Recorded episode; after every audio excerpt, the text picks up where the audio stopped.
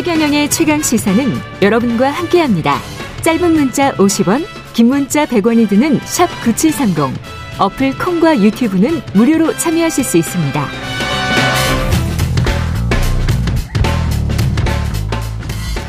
네, 최경영의 최강 시사 오랜만에 여론과 민심 짚어보겠습니다. 이윤영 어, 휴먼 데이터 휴먼 앤 데이터 소장 나와 계십니다. 안녕하세요. 네, 안녕하세요. 예. 반갑습니다. 아, 오늘 다룰 여론조사 개요부터 좀 소개하고 가겠습니다. 예. 예.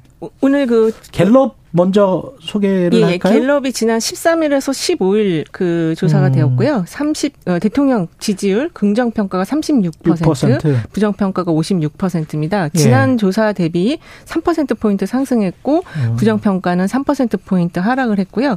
오늘 아침에도 지금 나온 리얼미터 그 미디어 트리뷴이 의뢰해서 리얼미터가 조사를 했는데요. 12일에서 16일까지 조사가 되었고 예. 대통령 긍정 평가는 41.1%, 부정 평가는 56.8%로 긍정평가는 지난 조사 대비 2.7%포인트 상승했고 부정평가는 2.0%포인트 음. 하락했습니다. 자세한 내용은 중앙선관위 여론조사 심의위원회 홈페이지를 보시면 될 것 같습니다. 그 꼼지락 꼼지락이긴 하지만 네. 그리고 또 오차범위이긴 하지만 그래프상으로는 분명히 올라가고 있다. 그렇죠. 이건 예. 느낄 수가 있겠습니다. 그렇습니다. 예. 지금 오늘 리얼미터 자료 보면요. PK 예. 쪽에서 8.1% 포인트 상승했고 TK도 6.7% 포인트 음. 상승해서 지금 이제 그 보수 성향층이 계속 지금 결집하고 있다. 이렇게 음. 볼수 있을 것 같아요. 상승세를 보이는 이유는 뭐라고 봐요? 어, 일단은 이제 그 지난 그 여러 가지 사안이 지금 많았었거든요. 예. 근데 제가 볼 때는 일단은 그 대통령이 가장 큰 문제점으로 느꼈던 게 이제 프레지던시가 좀 안 보인다 이거였는데 예. 이제 그 그런 프레지던시라는 어떤 대통령스럽다, 대통령 다움이 노조 대응 때부터 이게 좀 보이기 시작을 한 거예요. 음. 좀 빠르게 이제 그 주도권을 쥐고 대응을 하는 이런 모습. 그리고 저는 영빈관 사용도 상당히 그런 어떤 이미지적인 면에서는 아. 대통령스러움을 좀 보여줬다. 왜냐면 그 전에는 계속 도어 스태핑하는 그렇죠. 대통령 얼굴만 크게 나오고 얼굴도 계속 좀 짜증스러운 표정 이런 거였는데 영빈관을 사용하면서부터 이제 약간 그 분위기랄까 이런 게 좀 대통령스럽게 느껴지는 게 좀 보여졌고. 있었고 관저 정치도 저는 여기 한몫을 했다고 봐요. 그러니까 네. 저, 어, 대통령이 어떤 정보를 좀 약간 통제하면서 네. 뭔가 이렇게 궁금증을 불러일으키는 이런 것들이 좀 전체적으로 지지율 상승에 도움을 줬고 그리고 이제 한 지난주에는 이제 개혁 아젠다들을 제공을 했잖아요. 제 개혁 노동 개혁이라든지 이런 개혁 아젠다를 제시를 했는데 사실 이게 지지층이 결집된 상태에서 확장을 하기 위해서 꼭 필요한 게 아젠다거든요. 네. 근데 그거를 적절하게 지금 이제 제시를 했고 그거 제시할 때 나는 지지율이 낮아도 이 개혁을 위해선 계속 가겠다 이렇게 얘기를 했어요. 네. 그럼 이제 앞으로 좀 지지율이 떨어지더라도 대통령 어떤 방향성을 지금 제시한 거라서 그렇죠. 이게 이제 전반적으로 조금 조금씩 그 지지층이 볼 때는 아 이제 좀 대통령스러워지는구나 이렇게 느꼈을 수 있을 것 같습니다. 근데 갤럽의 그거 있잖아요. 경기 조사도 같이 했더라고요. 경기 그 전망이 상당히 안 좋아요. 네. 그게 지금 지난 조사 아까 그 말씀드린 13, 15일 조사에 따르면은 내년도 전망이 나빠질 것이다가 60%. 좀 되죠. 네, 네. 그게 지금 올해 3월 달에 이제 대통령 되고 나서 조사한 거랑 비교하면 해보면은 부정평가 거의 두 배 가까이 지금 상승이 된 거예요. 경기 전망이? 예, 예. 그래서 지금 이런 여러 가지 이제 뭐 개혁 아젠다도 던지고 하지만 이제 이게 좀 약간 어, 어떤 단단한 지지율로 반등의 모멘텀을 만들었다라고 제가 표현을 안 하는 게 음. 어, 그런 어떤 그 경, 사실 대통령이 가장 대통령 다음을 보여주는 거는 경제에 대한 음, 이슈를 그렇죠. 틀어지는 거거든요. 근데 아직 그런 것이 있지 않고 지금 노동개혁 아젠다도 계속 좀 분란의 소지가 많은 그런 그렇죠. 내용들이어서 그래서 요거는 좀 지켜봐야 된다. 특히 그리고 지금 이 내년도 전망 굉장히 부정적으로 보고 있기 때문에 이게 음. 이제 새해로 넘어가는 이런 시기에는 새해 기대감이 있어야 이게 반등의 그렇죠. 모멘텀을 만드는 거거든요. 예. 예. 그리고 7월인가에 경기 전망이 안 좋아지기 시작할 때부터 대통령이 한국갤럽의 경우 네. 40에서 40%대가 무너지면서 그렇죠. 이렇게 30%로 하락하는 그 그게 저는 한 유의미하게 봤어요. 그렇습니다. 예. 그래서 역대 대통령의 경우에 있어서 이게 지지율이 좀 반등의 모멘텀을 못 만드는 경우는 경제를 신경 안 쓴다. 이게 계속 나오면은 그렇죠. 이제 그게 좀 올라가기 어렵게 하방 음. 압력이 되는 요인이 될 수 있거든요. 결국은 그 기저에는 경기가 많이 깔려 있는 거 아닌가 그렇습니다. 그런 생각도 네. 들고요. 네. 정당 지지율은 어떻습니까? 정당 지지율은 지금 여러 개가 나오는데 오늘 그 갤럽 자료를 기준으로 보면은 민주당이 43.7%, 국민의힘이 41.4%, 네. 민주당 지난 조사 대비 1.5% 포인트 하락했고 국민의힘은 음. 2.7% 포인트 상승을 해서 이게 이제 좀 다른 조사들도 보면은 최근에 민주당이 조금 하락세, 그렇죠. 조금씩 빠지고 국민의힘이 조금씩 상승하고 대통령 지지율과 국민의힘 지지율은 거의 지금 커플 링되는 음. 그런 패턴을 지금 보이고 있어요. 예. 근데 지금 민주당의 지지율은 왜 이렇게 계속 조금씩 빠지냐? 이거는 결국에는 이 아까도 말씀드린 것처럼 그 민주당과 국민의힘 지층이 결집되어서 상당히 오랜 기간 버텨왔는데 이제 민주당은 어떤 아젠다 제시에 실패하고 있다. 그래서 지지층에도 좀 실망감을 주면서 조금씩 빠지는 그런 음. 모양새다. 이렇게 정리할 수 있겠습니다. 민주당은 아젠다 선정에도 지금 좀 실패하고 있다. 예. 국민의힘 같은 경우는 지금 가장 큰 게 전당대 룰 관련인데 그렇죠. 당 대표 적합도 조사 관련해서는 전 국민하고 보수층 대상 여론조사가 이게 꽤 크게 차이가 나죠. 그렇습니다. 이게 지금 이제 어떻게 보면은 국민의 그 민심 그리고 당심이 좀 차이가 나고 있다 이렇게 볼 수 있는데 예.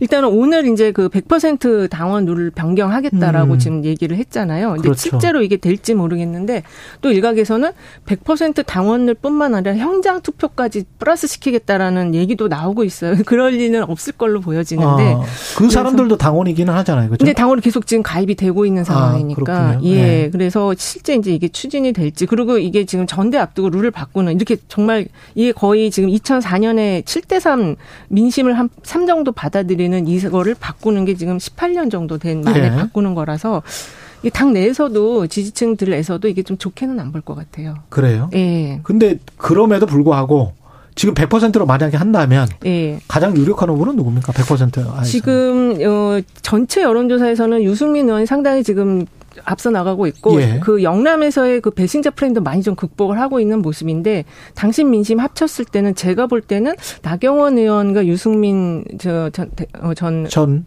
대표? 대표 네. 전 의원? 그렇죠. 예. 전 의원이 상당히 그 경합 구조를 이룰 것 같다. 음. 어, 지금 뭐 최근에는 이제 안철수 그 전, 지금 의원이 앞서는 결과도 나오긴 했지만 당신 민심 다 같이 합쳐 보면은 예. 그 전체 민심에서는 유승민 의원이 전 의원이 상당히 앞서가고 나경원 전 대표는 그 당심에서 상당히 앞서간다. 이렇게 볼 수 있어요. 그래서 아, 결론적으로는 음. 지금 비윤계 의원들이 상당히 지금 1, 2, 3위 탑 3를 다 차지하고 있다. 당심 민심 다 합쳐서 볼때 네. 이렇게 좀 정리할 수 있겠습니다. 그리고 정진석 비대위원장이 네. 유럽의 내각제 국가든 미국 대통령제든 전당대회에서 여론조사를 채택한 나라는 어디에도 없다. 네. 이거는 팩트입니까? 아, 근데 여론조사를 택한 나라는 없지만 네. 기본적으로 유럽은 그 당원들의 어떤 당내 민주주의 굉장히 발달된 나라잖아요. 음. 그리고 미국 같은 경우도 여론조사라는 건 안 하지만은 프라이머리라는 제도를 통해서 이거 민심을 충분히 받아들이고 있어서 지금 그 당내에서 뭐 3반 학생들이 와서 투표하게 하면 안 된다 이런 얘기를 하는데 그러니까는 그거는 저 제어 장치를 만들 수가 있어요. 음. 국힘과 무당층으로 해놓으면은 민주당 지지자들이 들어가서 투표를 하지 않고 최근 경향을 보면은 당내 어떤 조직적인 목표를 가진 세력이 들어오는 게 경선에 들어오는 게 더 큰 문제로 지금 지적이 아, 될수 있거든요. 예. 예.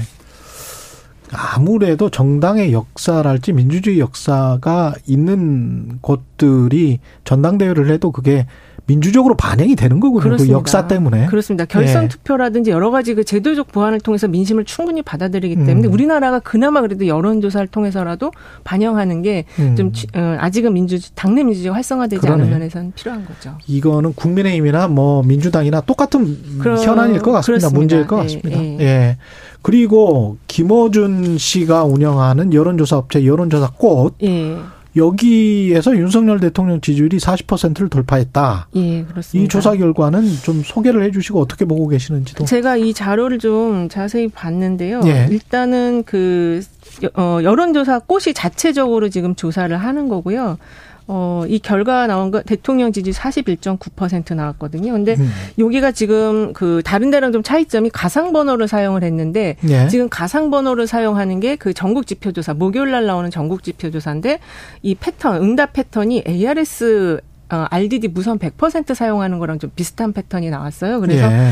이게 이제 실제로 이제 지금 조사에서 발표한 게 얼마 안 됐기 때문에 음. 하우스 이펙트가 좀 작동할 수도 있거든요. 어떻게 보면 예. 역하우스 이펙트가 작동할 수도 있고 이 하우스 역하우스 이펙트가 네, 왜냐하면 하우스 이펙트라는 건 김어준이라는 사람이 그 조사하는 것이다 하면 이렇게 역하우스 이펙트도 작용할 수 있어서 조금 이 데이터 안정성이 될 때까지는 좀 지켜봐야 되는데 어쨌든 지금 역하우스 이펙트라는 거는 그 국민의힘이 말하는 역선택 같은 그렇죠. 그런 겁니까? 그렇죠. 그렇게 볼 수 있는 거죠. 그러니까 아. 응답 이게 전화가 나한테 왔을 때 어. 아, 이거 김어준 씨가 하는 거니까 내가 골타 먹여야지 뭐 이런 뭐 건가요? 그런 심리도 작동할 수 있어요. 그러니까 진보층이 더 많이 해줄 수 있을 것 같지만 반대적으로 음. 보수층이 더 많이 해가지고 또 충분히 가능하네. 가능. 왜냐하면 네. 이게 보니까 여론조사 꽃에서 한다라는 걸 모두에 조사 인트로에 밝히고 하더라고요. 그렇군요. 네, 그래서 조금 그게 작동할 수 이게 인지도가 높아지면서 그렇게 될 수도 그렇습니다. 있겠습니다. 이거는 네. 지금 김어준 씨가 하는 건 많이 알려져 있어서 조사 방법이나 뭐 질문지는 다른 여론조사 업체랑 뭐 다른가요? 어, 조사 질문지를 살펴봤는데 일단 대통령 지지율과 이제 정당 지지율 묻는 게 조금씩 조사 회사마다 음. 지금 다른데 여기는